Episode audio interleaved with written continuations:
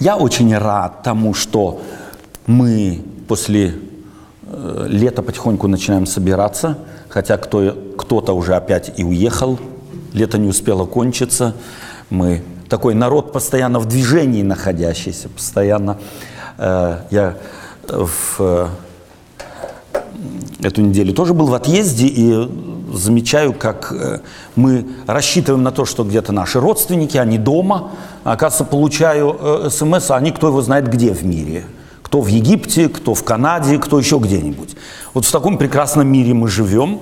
Сегодня на завтра, э, я помню в детстве, это было огромное, огромное путешествие переехать из деревни в город просто вот на закупки куда-то в воскресенье. Это было просто такое вот чуть ли не мировое путешествие.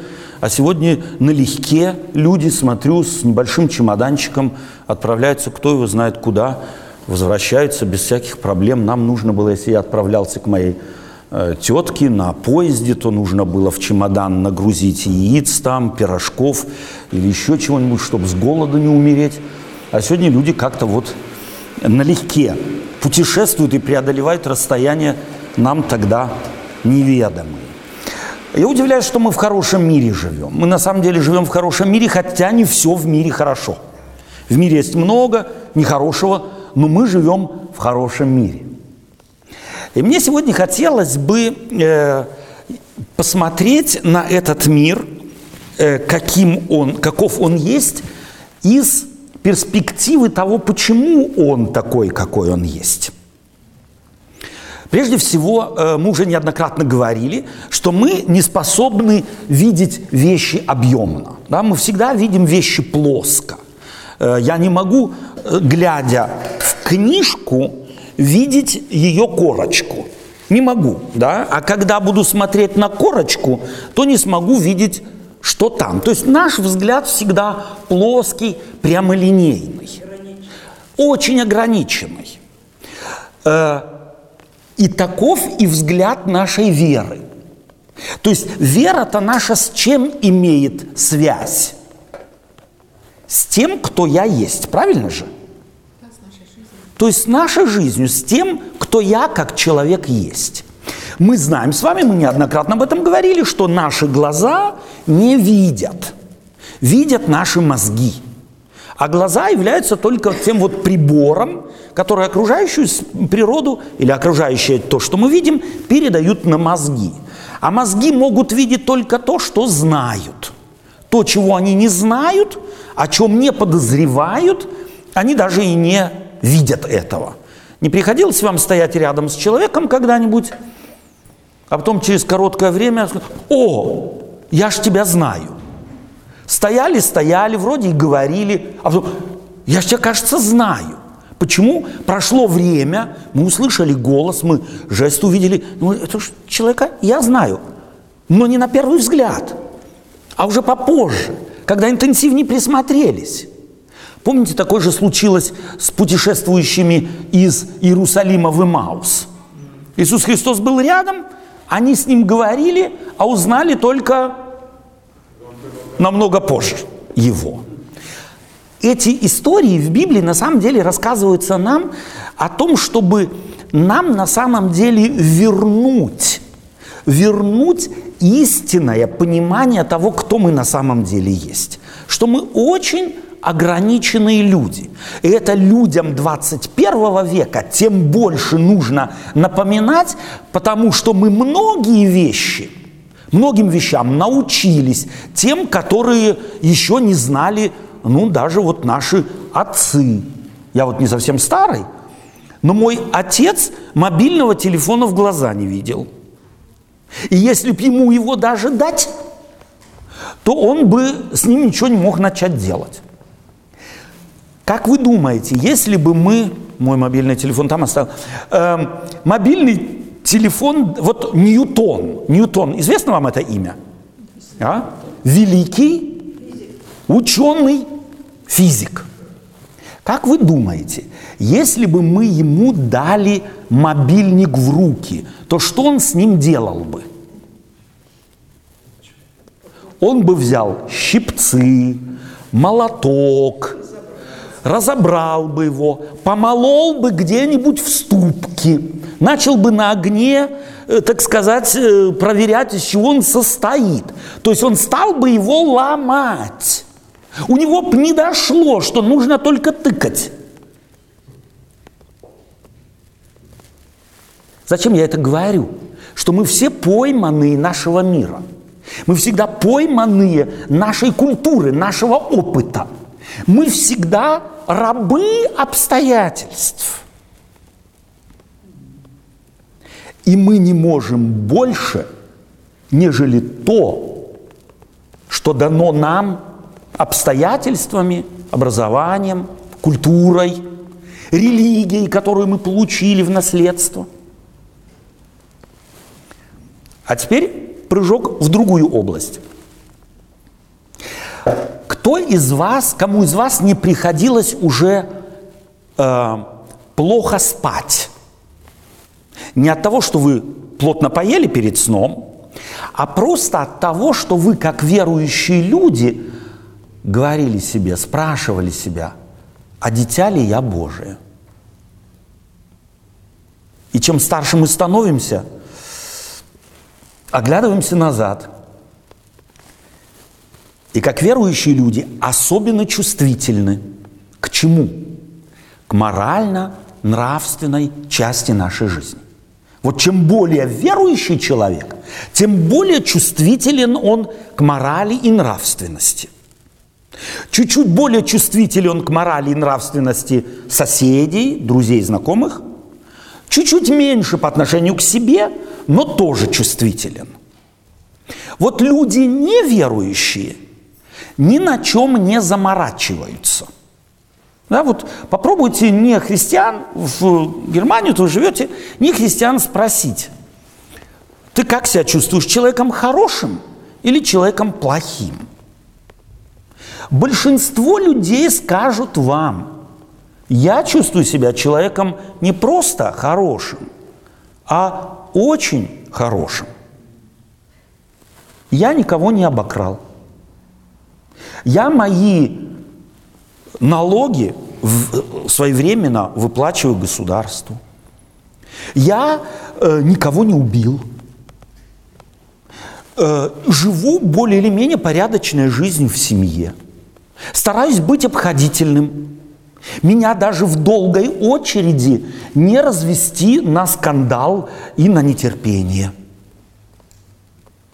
Мне очень часто по секрету говорят, у меня соседка или сосед католик, ну такие славные люди.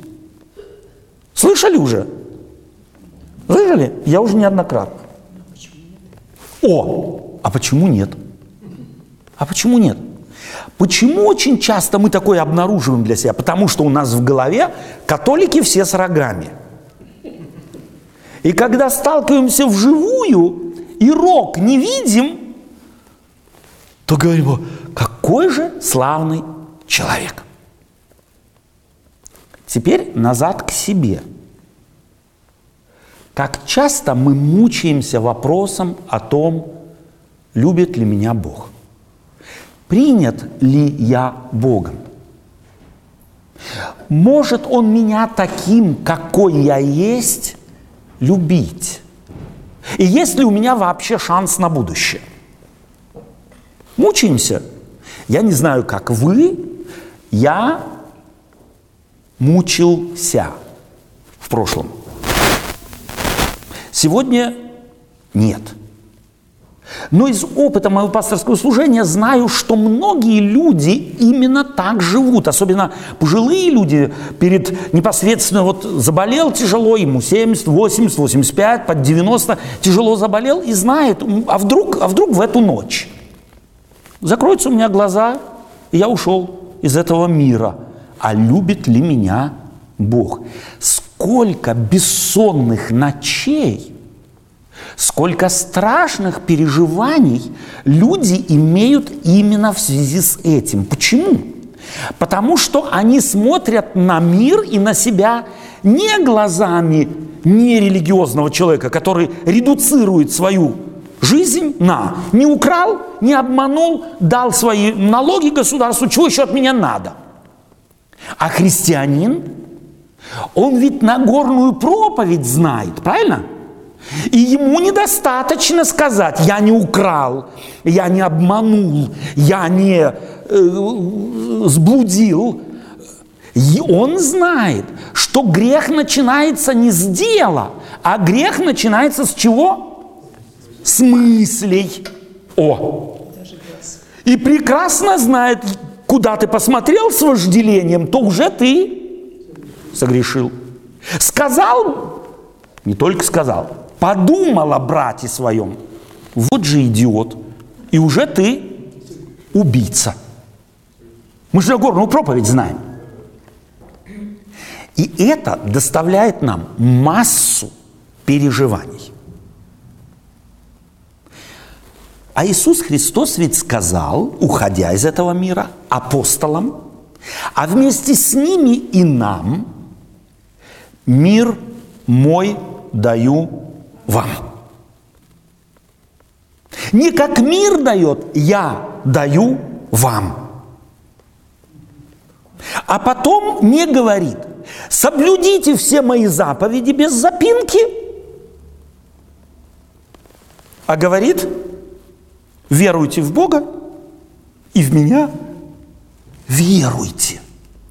Вот я бы ожидал, что Иисус Христос здесь скажет, не скажет «веруйте в Бога и в меня веруйте», а скажет «десять заповедей знаете?» Соблюди без запинки, иначе мира не, не будет. И теперь я спрашиваю вас и себя тоже. Почему мы не испытываем мира при самоанализе? Почему у нас возникают сомнения на предмет того, а любит ли меня Бог? А принял ли Он меня? От чего это зависит? От того, что Иисус Христос что-то сказал, мир мой даю вам, и не дал? Или от того, что Господь чего-то отдал, а мы этим не знаем, как пользоваться? Как Ньютон бы пользовался мобильником, не пользуясь им. И вот я сегодня хотел бы показать вам на основании священных писаний, что священные писания направлены прежде всего не на наше поведение, а на наш мир мыслей на наш мир, живущий в нашей голове. Потому что как раз мир, живущий в нашей голове, либо превращает нашу жизнь в ад, либо мы живем в мире с Богом.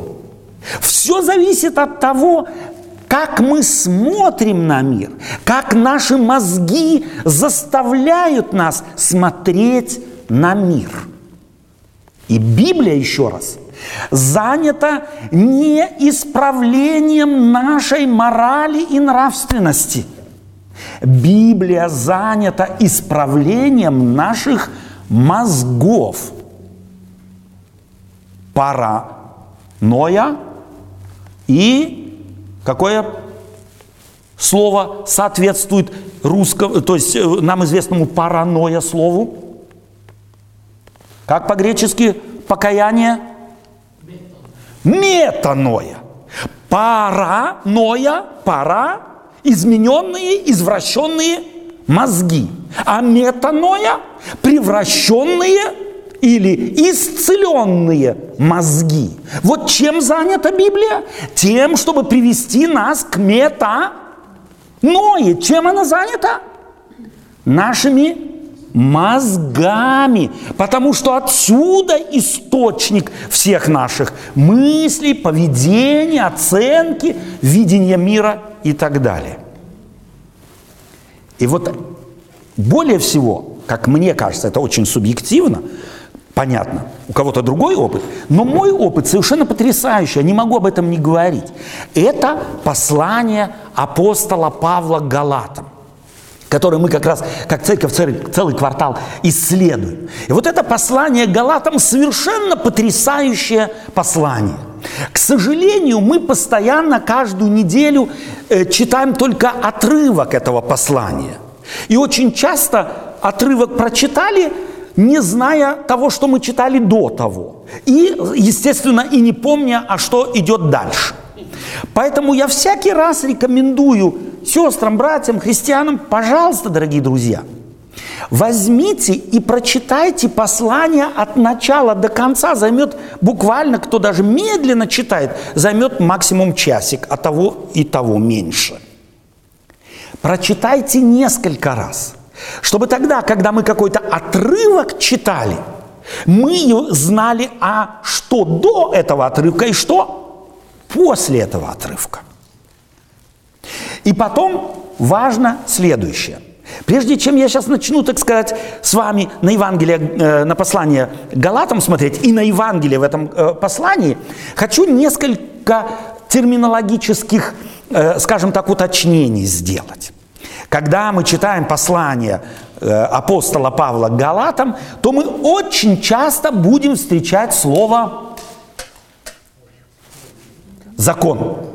А? Слово «закон» в послании Галатам встречается на каждом шагу. Я, к сожалению, не посчитал сколько раз, но математика здесь или статистика не важны. И мы думаем, вот мы, э, э, христиане 21 века, думаем, что под словом «закон» апостол Павел понимал то, что мы под словом «закон» понимаем. Когда мы говорим слово «закон», то мы что думаем, о чем думаем? о десяти заповедях. А вот апостол Павел не думал о десяти заповедях. Когда он употребляет слово «закон», он имеет в виду совокупность пяти книг Моисея. То есть все вместе. Там содержится 10 заповедей. Но для апостола Павла, как иудея, для апостола Павла, как равина еврейского – Десять заповедей играли меньшую роль в важности, нежели все остальные заповеди, связанные с ритуалами, связанные с жертвами, связанные с обрезанием, связанные со всем тем культурным фоном, как мы и сегодня смотрим на, э, на иудейскую или на иудаизм, это было для него важней. Вот любой иудей – если бы он стремился в своей жизни безукоризненно держаться десяти заповедей, но не держался бы всех ритуальных предписаний, он считался бы евреем? Нет, никогда. Он не считался бы потомком Авраама, а следовательно, не считался бы евреем, а следовательно, по пониманию тогдашнего времени, 2000-летней, 2000-летней давности, он никакого шанса не имел бы и на спасение. То есть вы чувствуете, что со временем произошла переоценка некоторых вещей. Если для нас, христиан и 19, 20, 21 века, и 15 и 16 тоже, особую роль играли 10 заповедей – то для иудеев времен апостола Павла и для христиан времен апостола Павла особую роль, превосходящую роль десяти заповедей играли предписания традиций, предписания ритуалов. Может быть, теперь мы легче поймем ту проблему, с которой столкнулись галаты – христиане в галатийской стране, которые приняли Иисуса Христа по проповеди апостола Павла. И здесь нам нужно тоже очень важные несколько вещей подчеркнуть. Галаты – это были язычники. То есть они из Священного Писания, так как знал его апостол Павел, не знали.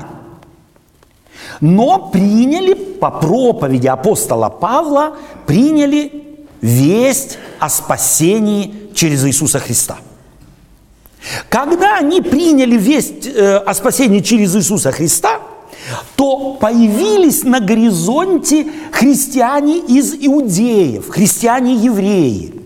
И они говорили, да, здравствуй, брат, сестра и так далее. Вы приняли крещение, вы веруете в Иисуса Христа, все хорошо.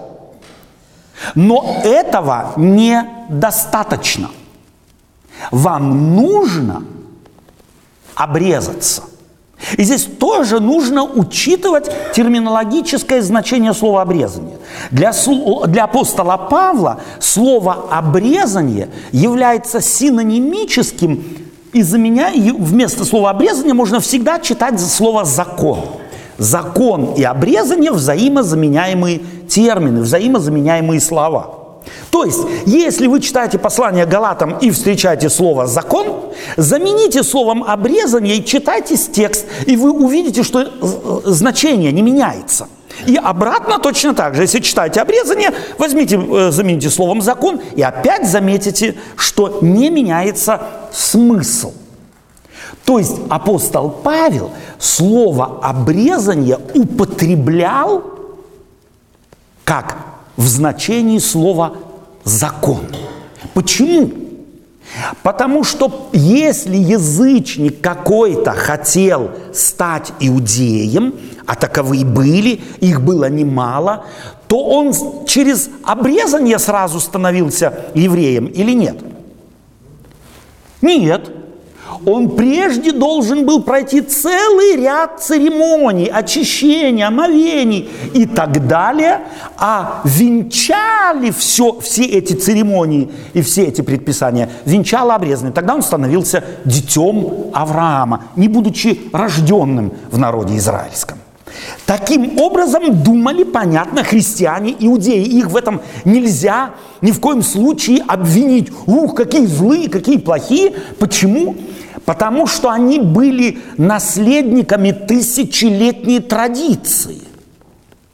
До проповеди апостола Павла, до пришествия Иисуса Христа, все евреи всех веков так думали.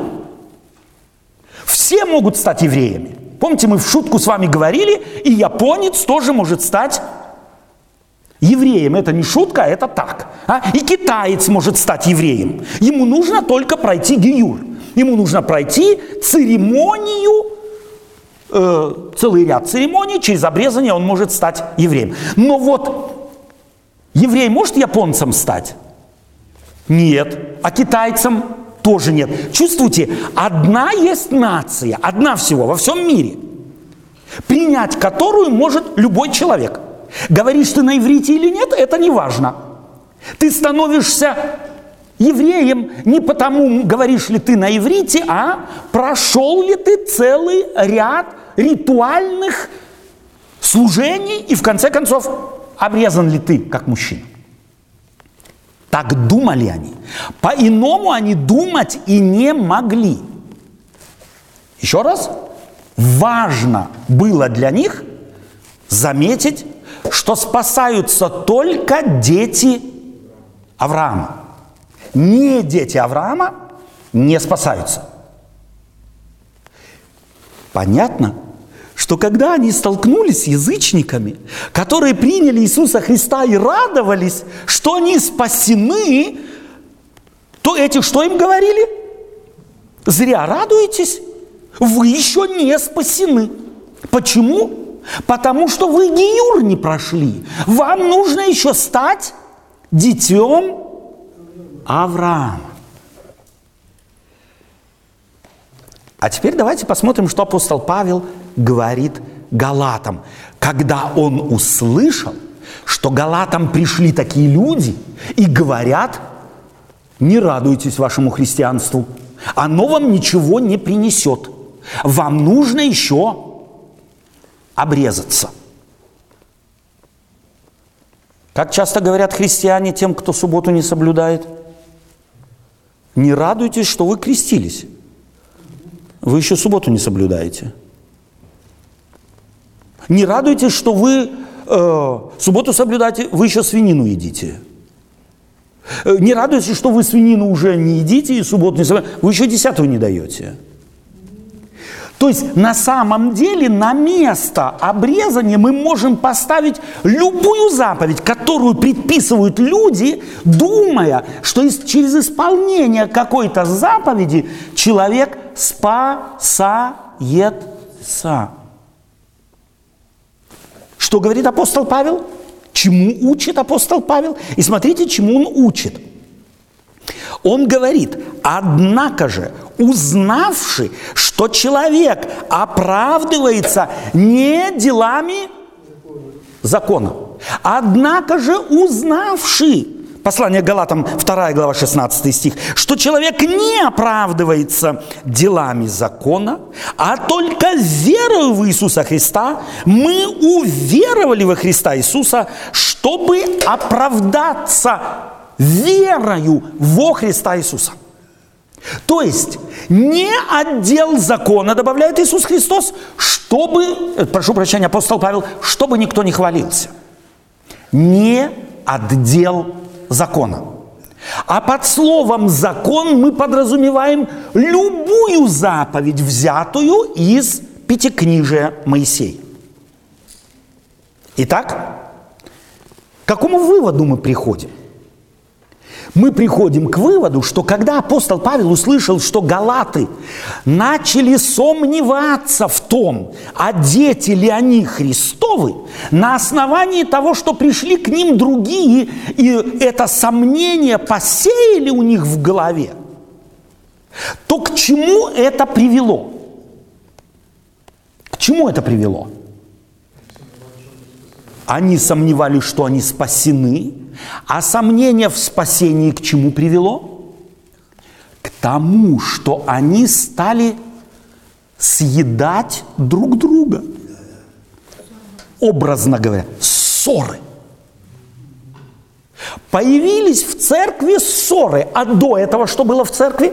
И вот давайте прочитаем, что апостол Павел спрашивает их вот э, в начале, третья глава. «О, несмысленные галаты, кто прельстил вас покоря... Э, не покоряться истины, истине, вас, у которых пред глазами предначертан был Иисус Христос, как бы у вас распятый, Сие только хочу знать от вас, через дела ли закона вы получили духа или через наставление в вере. Фраза Через дела ли закона вы получили духа или через наставление в вере? О чем говорит? Она говорит о том, что галаты что-то невероятное пережили, связанное с чем? С проповедью апостола Павла, с появлением у них веры. То есть они получили излитие Духа Святого – вот обратите внимание, это были галаты, это не были иудеи. Это были язычники, которые ни субботу не соблюдали, свинину ели, у них было всякого рода суеверие распространено и так далее и тому подобное. Эти люди ходили на проповедь апостола Павла и получили излитие Духа Святого. Излитие Духа Святого настолько было очевидным, что апостолы встали в тупик. Читайте Деяния апостолов, начиная где-то с 11 главы по 15, где-то описывается. Язычники получили излитие Духа Святого ровно такое же, как апостолы в день Пятидесятницы. И апостолы стоят и разводят руками и спрашивают, что теперь нам с ними делать? Крестить или не крестить. Если бы это излитие Духа Святого с язычниками не произошло, то вопрос, крестить их или нет, возник бы? С такой остротой нет. Нужно было, сказали бы, 28 пунктов нужно вначале пройти, потом нужно, чтобы человек показал, как он, серьезно ли он к закону относится, хочет ли он то, хочет ли он это, и показал ли плоды уже этой готовности, а потом мы посмотрим и, может быть, крестим. А так как Дух Святой на них излился, на таких, какие они были – что говорят апостолы друг другу? Если Господь уже на них послал Духа Святого, то нам что остается делать? Крестить. Христос выше. Его дело выше любого решения взгляда людского, даже апостольского. Потому они вынуждены были вчерашних язычников, вчерашних безбожников во всей их красе нужно было крестить. И теперь у меня вопрос. Откуда они знали, что на них сошел Дух Святой? На основании чего? И апостол Павел объясняет в послании к Галатам, когда он напоминает им, в каком виде он пришел к ним. В каком виде пришел апостол Павел к Галатам? Больным. Тяжело больным. Читая его эти короткие строки, мы сегодня с точностью не можем сказать, что была за болезнь. Но болезнь явно в языческой культуре вызывавшая абсолютный, собственно говоря, такой суеверный страх. Апостол Павел говорит, вы не плевали против меня. В греческом языке это прекрасно видно. Что это значит? А это значит, что та болезнь, с которой он к ним пришел, в языческом кругу, в языческом народе, таком как Галатам, воспринималась как заразная болезнь, от которой защититься можно только чем? Плевать нужно направо-налево, чтобы чуть-чуть эта вот болезнь на тебя не перепрыгнула. Сегодня люди суеверные плюют направо или налево? Плюют. И он говорит, вы не плевали на меня, вы приняли меня как Христа. Больше, говорит он, вы готовы были исторгнуть очи ваши и подарить их, и дать их мне. Что делает апостол Павел, когда это им напоминает – он говорит им, смотрите, насколько вас изменило то, о чем я проповедовал. Вы стали другими людьми. И он спрашивает, вследствие чего это у вас наступило? Вследствие того, что вы такие хорошие были? Заслужили? Нет. Оно с неба на вас свалилось. И вы были невероятно счастливы. А теперь, когда вы послушали проповедь этих законников, что у вас стало? Вы также готовы всем очи свои сторгнуть? Вы также готовы дать на трансплантацию сердца свое или еще чего-нибудь? Нет. Вы друг друга кусаете – и съедаете. Вот что он говорит.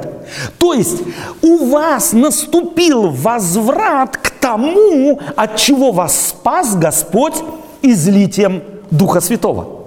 Он изменил вас в одночасье. А сегодня что с вами происходит? Чувствуете, что делает Павел? Он хочет показать галатам, что то, во что они верят – превращает их в иных людей. Тот мир и благодать, которую они приняли в результате проповеди апостола Павла, покинула их вследствие того, что они стали верить так называемому новому Евангелию. Что меняет нас? Нас меняет то, во что мы верим. И потому Библия так целенаправленно стучится в наши мозги. Она не стучится в нашу мораль и нравственность. Она стучится в наши мозги, источник всякой морали и нравственности. Внешне я очень могу всем сыграть высоко морального и нравственного человека – Пока вы все здесь, я очень любезный, обходительный и добрый. А что я делаю с моими детьми, с моей женой, вы это знаете? Нет, и никогда не узнаете, я буду об этом стараться.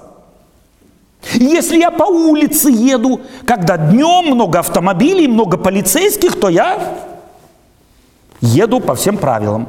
И если знаю здесь и там может быть радар, то еду ровно с такой же скоростью, с какой меня радар, чтобы не сфотографировал. А как только я думаю ни полицейских, ни свидетелей, ни радаров, то тогда еду как, как хочу. Тогда моя природа выходит наружу. И вот апостол Павел хочет, чтобы мы поняли, это священное писание, чтобы мы поняли, что это было не разовым явлением, что галаты изменены были через литие Духа Святого не по заслугам, а вследствие благодати Христовой, это не разовое явление. И чтобы это им показать, он задает вопрос, Авраам, отец наш, он, с ним Бог заключил завет до обрезания или после обрезания? До обрезания, то есть Авраам был язычник, он не был евреем, он стал евреем. Почему? Потому что Бог его избрал, Бог его призвал и заключил с ним союз. И как следствие союза он стал обрезываться. А потом следующий образ, какой он приводит, чуть позже, он приводит образ Агари, Исмаила, и что говорит и Синая? Он и Иерусалима исторического.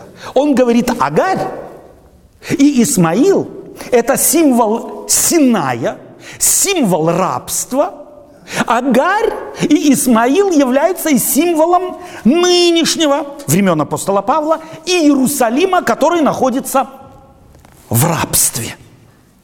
С чем он увязывает закон? С Агарью, с Исмаилом, с Иерусалимом, находящимся в рабстве. И таким образом, что хочет сказать? Что любой закон ведет нас куда? В рабство – то есть, если мои мозги христианина сориентированы на делание закона и чувство, что я этим могу угодить Богу, то я попадаю тюрьму, в рабство неуверенности. А Бог меня любит? И этот страх будет угнетать меня всю жизнь. И чем старше я буду становиться, тем больше у меня будет сомнения, может ли Бог меня, такого, какой я был, и сколько я в жизни наследил, не только в делах, а еще и в мыслях, самое главное, может ли Он меня любить. И эти мысли будут усиливаться и лишать нас мира, который Бог во Христе нам дал. Мир мой даю вам, а мы его чем исторгаем? нашим незнанием Бога, нашей ложной ориентацией на то, что для Бога является ценным, мы исторгаем из собственной жизни мир. А человек, не живущий в мире с самим собой, он может содействовать миру в семье. Нет, того, чего у меня нет, я дать не могу. Миру в обществе, миру на работе, миру в церкви может содействовать? Нет. И потому очень часто как раз среди верующих людей гораздо больше скандалов, чем среди неверующих людей. Почему? Потому что мы каждого мерим совершенно определенным мерилом. Ты не так субботу соблюдаешь? Ты еще мясо ешь, тебе надо уже вегетарианцем стать, а тебе веганцем, а тебе еще кем И мы постоянно найдем, кому чего предписать. И таким образом сами себе отягощаем нашу душу. Мы таким образом исторгаем мир, который Иисус Христос дал апостолам и всем следующим поколениям. Еще раз повторяем, чего хочет апостол Павел? Чего Иисус Христос, управляя апостолом Павлом, хочет сделать с нами? С ними уже сделал с галатами, они уже давно спят, надеюсь, в мире. С нами чего хочет сделать? Чтобы наши мозги изменились. Авраам по благодати был призван Господом – А Исаак, кто по закону должен был быть наследником Авраама? Кто? Первый сын. Первый сын. Имя его? Исав. По закону, прошу прощения, Исмаил, прошу прощения. По закону Исмаил должен был стать наследником Авраама. Кто стал наследником Авраама? Исаак. Второй. Имел он по закону право претендовать на то, чтобы быть первенцем? Нет. По закону мог претендовать на это место только Исмаил. И апостол Павел напоминает и говорит, что Исмаил гнал кого? преследовал Исаака. То есть, а если мы читаем э, в Бытие, то мы знаем, что он издевался. Исав, то есть Исмаил, прошу прощения, Исмаил издевался над Исаком. И он говорит, смотрите, так законники издеваются над вами. Те, кто строит свою мораль и нравственность и свою религию на законе, не могут не гнать, не могут не преследовать, не могут не сканировать каждого, каждого, каждого, каждого и каждому сказать, где у него чего не достает. Мы таким образом становимся судьями наших ближних, потому что законник не может не оценивать, не может не сканировать мораль и нравственность своего ближнего, и у него постоянно будут претензии по праву, по праву. Почему? Да потому что все мы немощны, и нет праведного ни одного. Придраться можно к каждому. Если бы Бог хотел к нам придраться, к самому праведному на земле, Он нашел бы к чему придраться? Сто процентов. Почему? Потому что все, что человеком производится, ограниченным человеком производится, всегда ограничено. А ограниченное совершенному угодить никогда не может. Вот поэтому апостол Павел на основании собственного опыта, он его рассказывает в начале послания к Галатам, перечисляя все то, чего он достиг и чему гордился – что он от семени э, Авраама, что он э, от колена Вениамина, что он обрезанный восьмой день и в ряду своих сверстников достиг максимума. И преследовал последователей Христа. Из каких соображений? Вследствие чего он их исследов... Э, преследовал? Вследствие того, что у него мозги были неправильно сориентированы. У него было ложное богословие, и это ложное богословие привело его к тому, что он искал преследовать последователей Христа, а потом сам кается и говорит, я думал, что тем служу Богу, а оказалось, он был противником Бога. Он думал, что служит Богу, а оказался противником Богу. Иисус Христос, встретившийся ему у ворот Дамаска, что говорит ему? Трудно идти тебе против рожна. Он оказался противником. Но то, что он был противником Христовым, помешало Христу призвать его к себе? Нет. Вследствие чего Христос его призвал? Вследствие того, что он был такой хороший? Нет. Вследствие своей собственной благодати. Он Павла приглашает, следуй за мной, а она не говорит, пойди расскажи ему, что я имею, какую цель с ним, и что ему много еще придется пострадать, в смысле ходить за мною, нести ношу мою. Оказывается, и Павел видит в своей биографии сравнение с кем? С Авраамом. Он видит сравнение с кем? С Исааком. Он не мог претендовать на благодать Христову, но эту благодать получил. Как, как Авраам не мог претендовать на то, чтобы Бог его избрал, как Исаак не мог претендовать на то, чтобы быть первым, так и апостол Павел никак не мог претендовать на то, чтобы Бог его избрал. А Бог его изби, избирает. И тут у нас замыкать, замкнуться должен круг.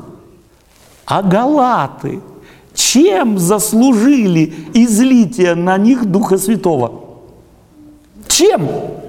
Ничем не заслужили. Это тоже была благодать. То есть посмотрите, какую линию выстраивает апостол Павел. Авраам по благодати, Исаак по благодати, я по благодати и вы по благодати. Вы все стоите в одной линии на самом деле действий Божьих в этом мире. Чего вам еще надо? На чем вы заморочились? Я этому удивляюсь, что вы, получивши свидетельство того, что вы дети Божии, хотите вдруг стать детьми Авраама. У вас все в порядке? Что выше? Быть детем Божиим или детем Авраама? Что достойнее? Быть детем Божиим или быть детем Авраама? Что достойней? Я думаю, что здесь вопросов нет. Однозначно детем Божиим. И потому апостол Павел подводит итог. Вы, сыны Божии, и дети Авраама. Он говорит, вы получали, получили через излитие Духа Святого два статуса. Если вы дети Божии, то вы и дети Авраама. Но вот эта последовательность для апостола Павла очень важна. У иудеев последовательность какая была? Вы Христа приняли, но этого мало. Вам нужно обрезаться, и тогда вы станете детьми Авраама, только тогда все заканчивается. В их иерархии Христос был на втором месте, а Авраам на первом. Получение статуса наследника Авраама у законников было на высшем месте по отношению к Иисусу Христу. А апостол Павел ставит все на место. Он говорит, вам ничего не надо делать. Коль скоро вы получили свидетельство принятости Христом, то вы автоматически становитесь детьми Авраама. В начале Христос, а получив благодать Христову, вы получаете все, что с ним связано. Почему? Потому что Христос был тот, кто избрал Авраама. Христос был тот, кто Исааку дал наследие по благодати, а не по закону. Христос был тот, кто избрал Павла, негодного человека, стремящегося против Бога. И тот же Христос дал вам, Галаты, благодать. Чего вам еще надо? Чьи мы дети? Вы в кого уверовали? Во Христа или в Авраама? Во Христа уверовали? Вот тогда вы и дети Христа, и автоматически дети Авраама. И в этой ключе апостол Павел говорит, обрезание ничто и не обрезание ничто. Что он проповедует? То самое нелюбимое сегодня многими христианами слово – толерантность. Хочет кто-то обрезываться? Обрезывайся. А кто-то говорит, я не хочу. Не обрезывайся. Это тебя не приближает к Богу и не удаляет от Бога. Потому что если Христос избрал, дал тебе этот дар, то кто тебя и что тебя в мире может этого дара лишить? И апостол Павел мыслит в категориях монархических. Если царь кому-то подарил Бентлей или тысячу соток земли, или какой-нибудь дворец, то кто может у человека отнять то, что царь дал? Никто. А если Христос дал вам сыновничество, то кто может посеять в ваших мозгах сомнения в том, что вы не дети Божии? Кто? Никто, кроме тебя, кроме тебя самого. Если ты сам будешь сомневаться, тогда ты этот мир исторгаешь из твоей души. Итак, даже мы люди, подарив кому-то подарок, даже если это произошло вследствие какого-то заблуждения, забираем подарки? У моего брата как-то случилось следующее. Мы собрались на встречу друзей, и он одному из своих друзей приготовил замечательный подарок, чтобы его обрадовать. Но вследствие какого-то, какой-то нелепости этот подарок попал не в руки его друга, а в руки его недруга. Как вы думаете, он пошел и сказал, дай сюда подарок? Нет. Он своему другу пошел и сказал, я тебе мой подарок пришлю потом. Даже люди, если даже по ошибке дали кому-то свой подарок, то они его забирают? Нет. А что, Бог хуже людей? Если Бог во Христе одарил вас, нас с вами сыновничеством, то что Он его забирает? А как часто мы, как христиане, думаем, согрешил, ушел от Бога, теперь мне нужно думать, как я опять приду к Богу. Мы ведь постоянно так думаем – а сколько христиан, согрешив в жизни, говорят, мне теперь опять нужно креститься. Я же отпал от Бога. Теперь мне нужно креститься, чтобы опять к Богу прийти. Вы чувствуете, что думают христиане? Будто от них зависит, владеют ли они подарком Божиим или нет. Они думают, что Бог вот такой злой. Пока ты живешь более-менее морально-нравственной жизнью, подарком можешь пользоваться. Как только свихнулся, сразу ты подарка лишаешься. Бог у тебя тут же его выдергивает. И тебе нужно его опять крещением ли, молитвой, или Бог весь чем. Опять нужно заслужить. Какое представление у нас о Боге? Я его стесняюсь. Надеюсь, вы тоже. Я бы стеснялся родства мои, с моим братом, который, подарок которого попал не в те руки, если бы он пошел и требовал бы этот подарок назад. Я бы его стеснялся бы. Бог меньше людей, у Бога меньше любви, Бог на меньшее способен или превосходит все наши способности. И потому апостол Павел заканчивает свое послание словами. А я не хочу знать ничего в этом мире, кроме одного. Иисус Христос, и притом распятый. Заметьте, не воскресший, Заметьте, не победоносный, не вознесшийся Христос, а Христос распятый. Почему? Потому что Христос распят был не вследствие катастрофы, не вследствие какой-то нелепой случайности, а потому что его распятие произошло вследствие того, что он этого хотел – и хотел он быть распятым за нас с вами. Не потому, что хотел кому-то угодить, а потому, что не мог за нас не умереть. Так любил он нас. И он хочет, он ждет, что одарив нас своей любовью, мы будем жить с ним гонимые мотивом любви, а не мотивом страха – и не мотивом сомнения. Пусть от вашего духовного взора, как от взора, духовного взора апостола Павла, никогда в мире не пропадал бы Христос, и при том распятый.